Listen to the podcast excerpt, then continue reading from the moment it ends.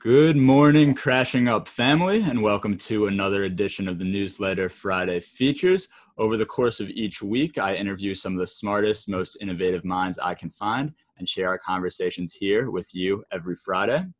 Today's guest is a good friend of mine, and I'm really excited to catch up with him. He's the founder and CEO of Miles Ahead, a luxury hospitality company. He's also a recent graduate of Cornell University's School of Hotel Administration and was named one of Travel and Leisure's International Rising Stars in 2017 and one of Virtuoso's Rising Star candidates for 2019. In a short amount of time, he's made himself a go to figure in the travel industry. And today we're going to talk a lot about what you can expect from travel coming up and how he's navigated his business through one of the toughest times that we've had to experience. So, without further ado, I would like to introduce Robert Karp. Rob, I'm really excited to have you here. Thanks for taking the time. Thanks so much for having me, Randy. It's uh, it's a pleasure to be on after uh, listening for the past few weeks. Definitely. So, first, we could just start off by you telling us a bit about how you started Miles Ahead. I know you had a pretty unique path for it. It's kind of funny because I never expected what was a hobby for me, airlines, airplanes, etc., to actually turn into a business. Um, I took my first flight at a very young age, six months. We had a family in Minneapolis, so I sort of would go back and forth. And as I grew up in, in middle school and high school, I would help my parents book flights and such. And I became fascinated with this world of airlines and this world of miles and points. So when I was in high school, um, from the encouragement of family and friends, I actually opened Miles Ahead, uh, which was then called Karp Enterprises back at the end of 2012 helping people take their miles and optimize them, um, effectively helping travelers use their miles. And I went to the hotel school at Cornell, hired my first employees, learned um, some great lessons of hiring your friends, firing your friends, how to make all that kind of work.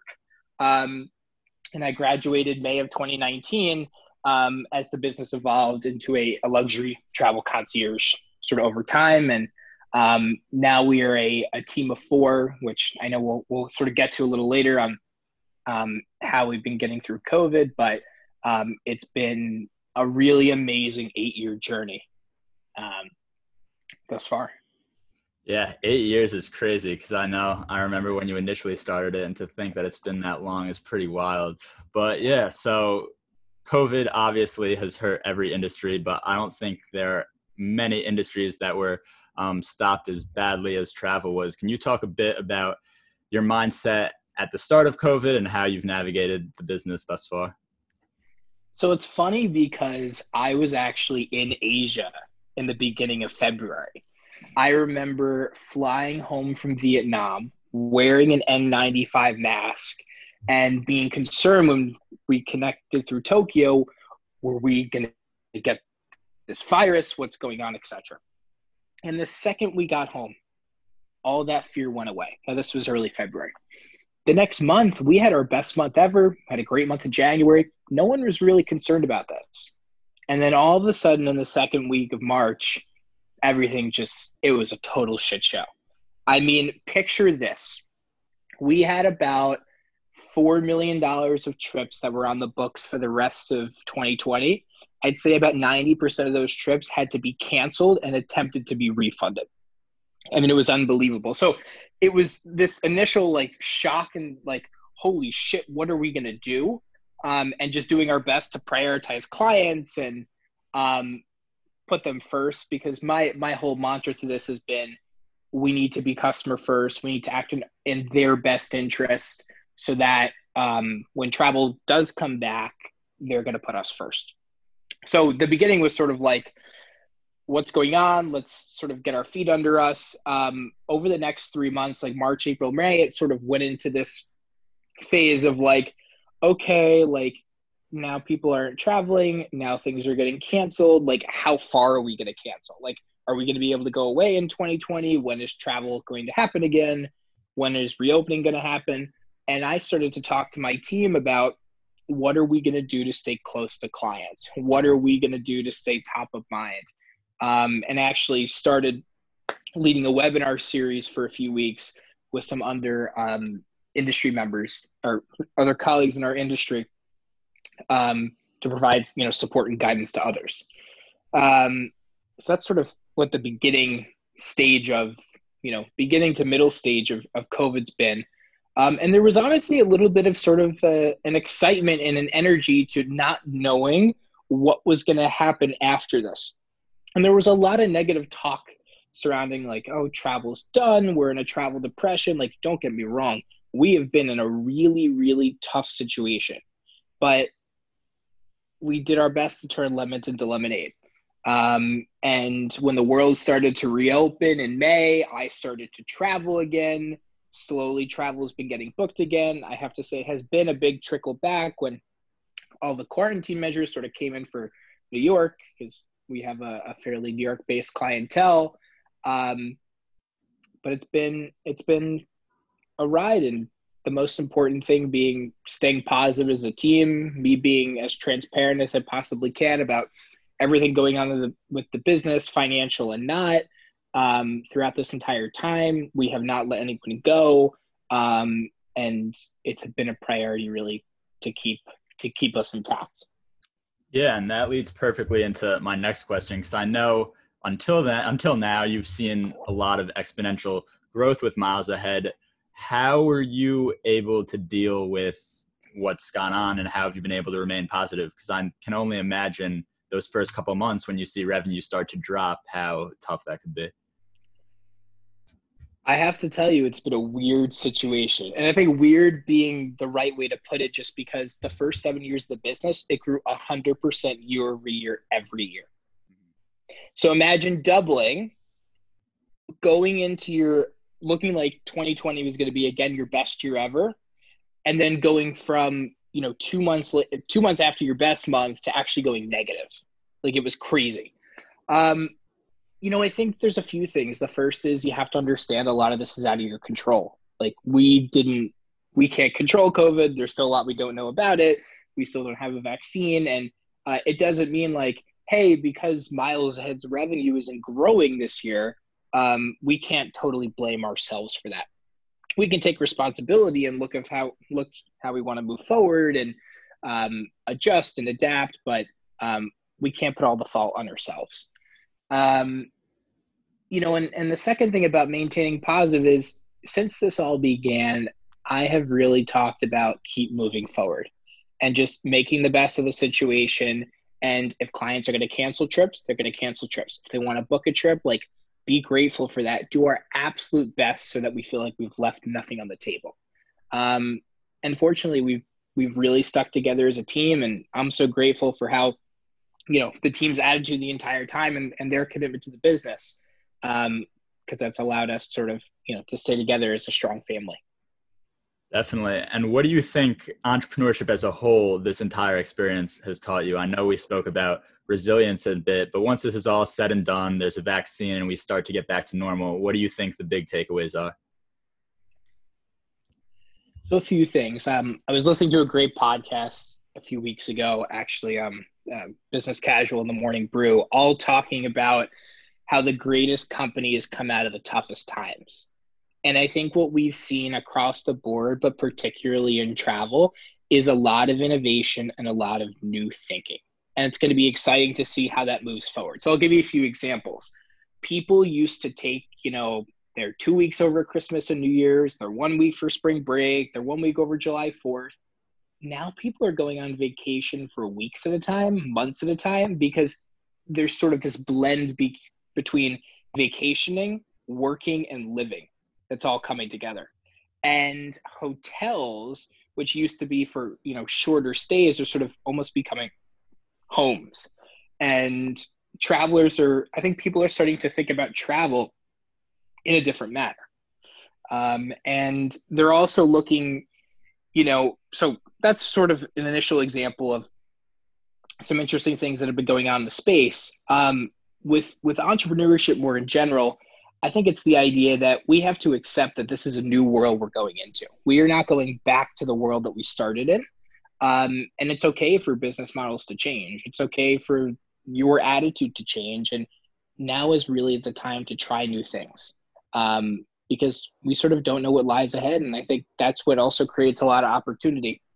Um, for budding entrepreneurs and, and new ideas out in the marketplace. Yeah, 100%. And I know another podcast that I was listening to, I'm a big fan of How I Built This. And during Corona, they've been launching a resilience series where they start to bring on some of the guests that they've previously had on and ask them about what you were talking about, how they've pivoted, how they've adjusted their business models or their mindsets to accommodate what's going on. So I definitely would recommend um, checking that out too. Cool. Yeah, I, I think um, resiliency is so important. And, you know, at the end of the day, when you get to the end of the tunnel and there is the light, you're going to feel that much stronger. And I think one thing during this time that's, you know, it's been talked about a lot, but sort of the elephant in the room is like your mental health and the, your mental fitness. And it's okay to not know what to do all the time or you know you're going to have bad days during a challenging period but when you get to the other side and you learn how to deal with it um, you become even stronger and and you know sort of prepared for the the next down period in the future.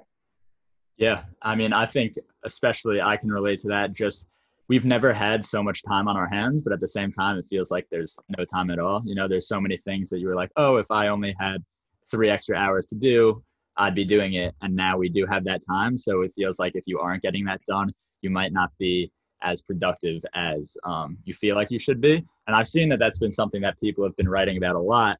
And I know from people I've spoken to, they felt as well. So it's definitely very interesting to need to uh, put that into perspective.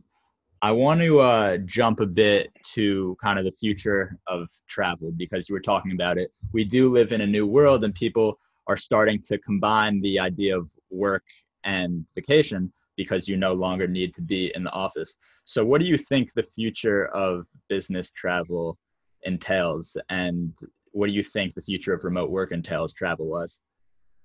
So, business travel is an interesting one because there's all this talk about Zoom replacing in person meetings, and you know, oh no, companies aren't going to travel anymore. I do think companies are going to travel less. I think they're going to be more thoughtful about the trips that they're taking. So if you have a managing director of a hedge fund that went to London, you know, twice a month, maybe they'll go twice a quarter. Um, and they can people are going to be more productive in terms of of their meetings, and I think trips will um, potentially be of a shorter duration. Um, you know, so the the airlines and especially are, are having to figure out how to adjust to this because a lot of their revenue came from these premium business travelers. So that's an interesting thing that that they've had to deal with.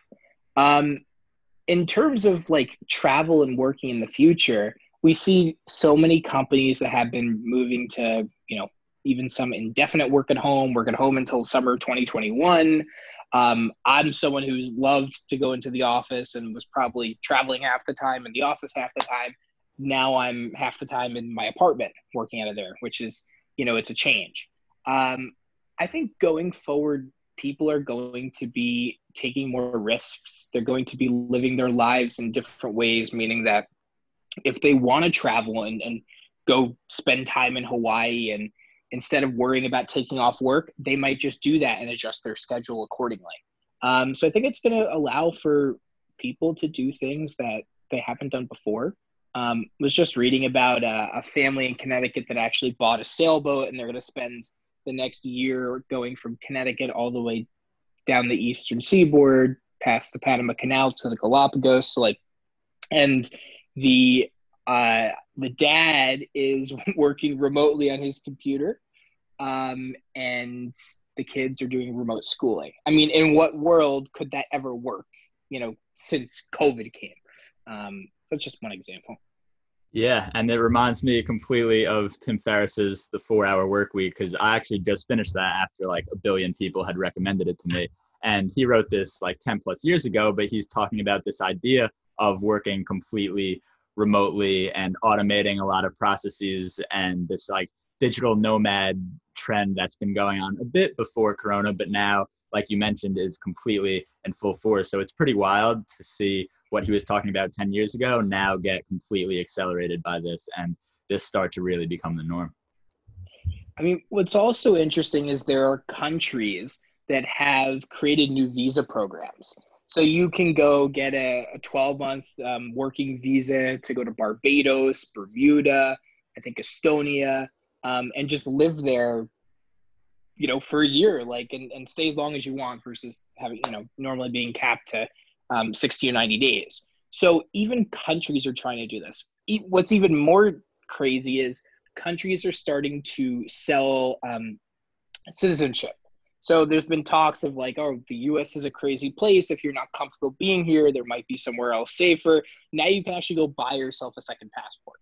Um, now wow. it's not as easy as calling the embassy and just doing that. There are sort of outside services that help you with it. Um, but it's just another thing we've been seeing in the in the travel world. Yeah, that's crazy. And the cost of living is so much lower than New York or really any American city in places like that. So if you can have the luxury to get off work and they do let you work on different time zones or you're able to make it work, that's really a massive value proposition.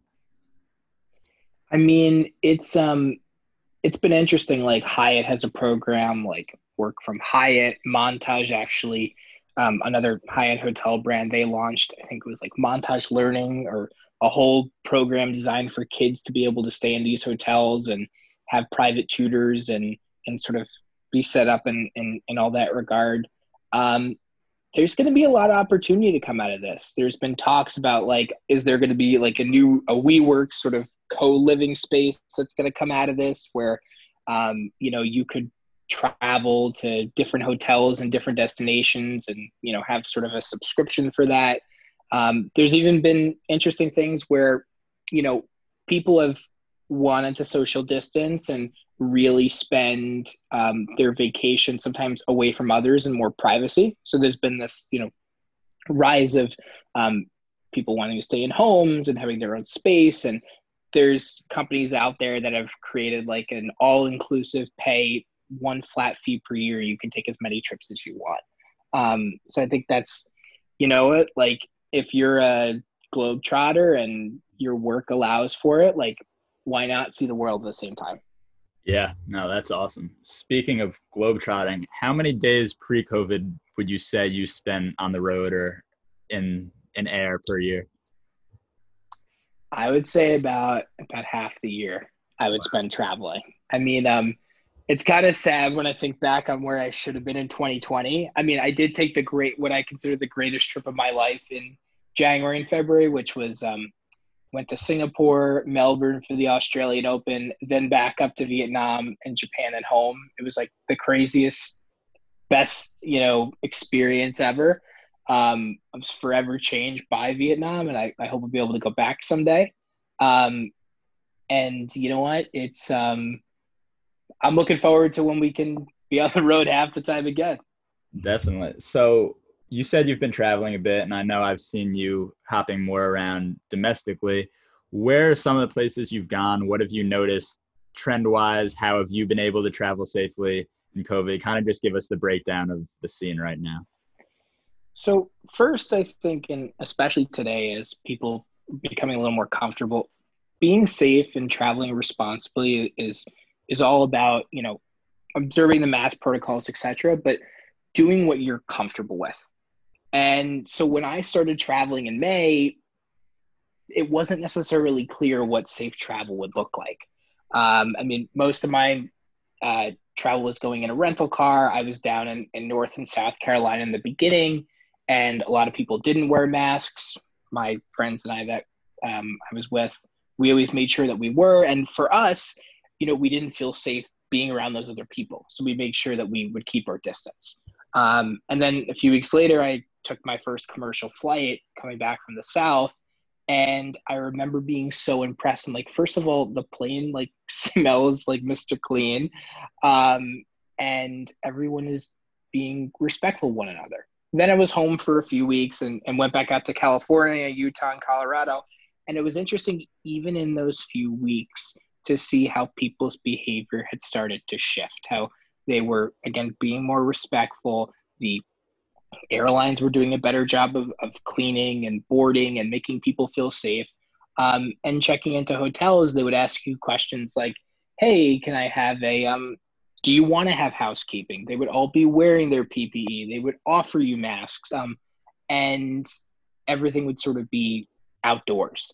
Um, mean, that's just like a little snippet, but um, I think the hospitality companies have been able to adapt pretty nicely.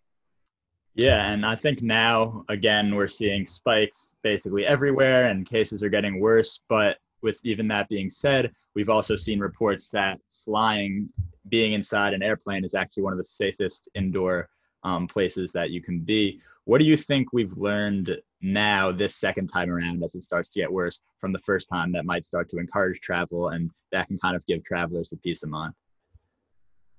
So we have learned Bloomberg um, and IATA came out with with two different studies showing that the risk of getting COVID on a plane is very low.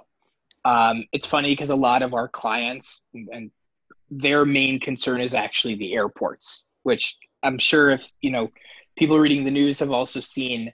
Um, there's been a sort of a rise in private air and and and people taking um, jets if they really want to have space, but the difference now is there's pandemic fatigue. We've been in this for eight months. People want to escape. And it's funny because we have the highest, it's not funny that we have the highest case count that we've ever had. Um, but to see travelers' behavior saying, you know what, like we're going to take the plunge, like we need to get away from this, like winter is coming. Um, and I think it's more of a more of a mental thing. And now that we saw some good news about a vaccine this week, and um, the market's been reacting really well to a um, president-elect Biden, I think that we'll continue to see that trend. Definitely. And for anyone listening, if you are considering traveling, I have traveled a bit since then. I've personally felt safe. Um, like you said, you need to wear your mask, be responsible, be respectful. But if you do it correctly, you can definitely um, mitigate your risk of contracting the virus. And for anyone looking to book travel through Rob, I've seen him do it firsthand, and he's really one of the best in the business. And I want to now switch to back to kind of what you started. And you talked about how you first started optimizing points and working on people's travel cards. What is this current state of the travel card market? Is getting a travel card right now still worth it? Are the companies doing things on their end to kind of sweeten the deal for new applicants? I know Generation Z and millennials, they value experiences more than materialistic things. So a lot of them do tend to gravitate towards travel cards. Do you think that trend's still going to continue? Absolutely. It's funny because right before we jumped on to, to do this, I was reading about a, a new bonus offer that Chase had come out with for one of their credit cards. Um, now is actually one of the best times to open a card. Bonus offers are high. The airlines are coming out with new products. The hotel companies are coming out with new products because ultimately they want to get people traveling. And what's fascinating, I've always found to be fascinating, is the credit card deals are some of the most lucrative partnerships that these travel companies have. Um, what's crazy is I believe that, don't hold me to this exact number, but think the United Chase credit card deal accounts for 13% of United's profit. So um, I don't think this is going to go away anytime soon if you're a traveler and especially if you are spending money and you can put it on a credit card, you absolutely should have a card. Um, you know, we could talk talk offline more about specifics, but um, there's a lot of opportunity here. Awesome.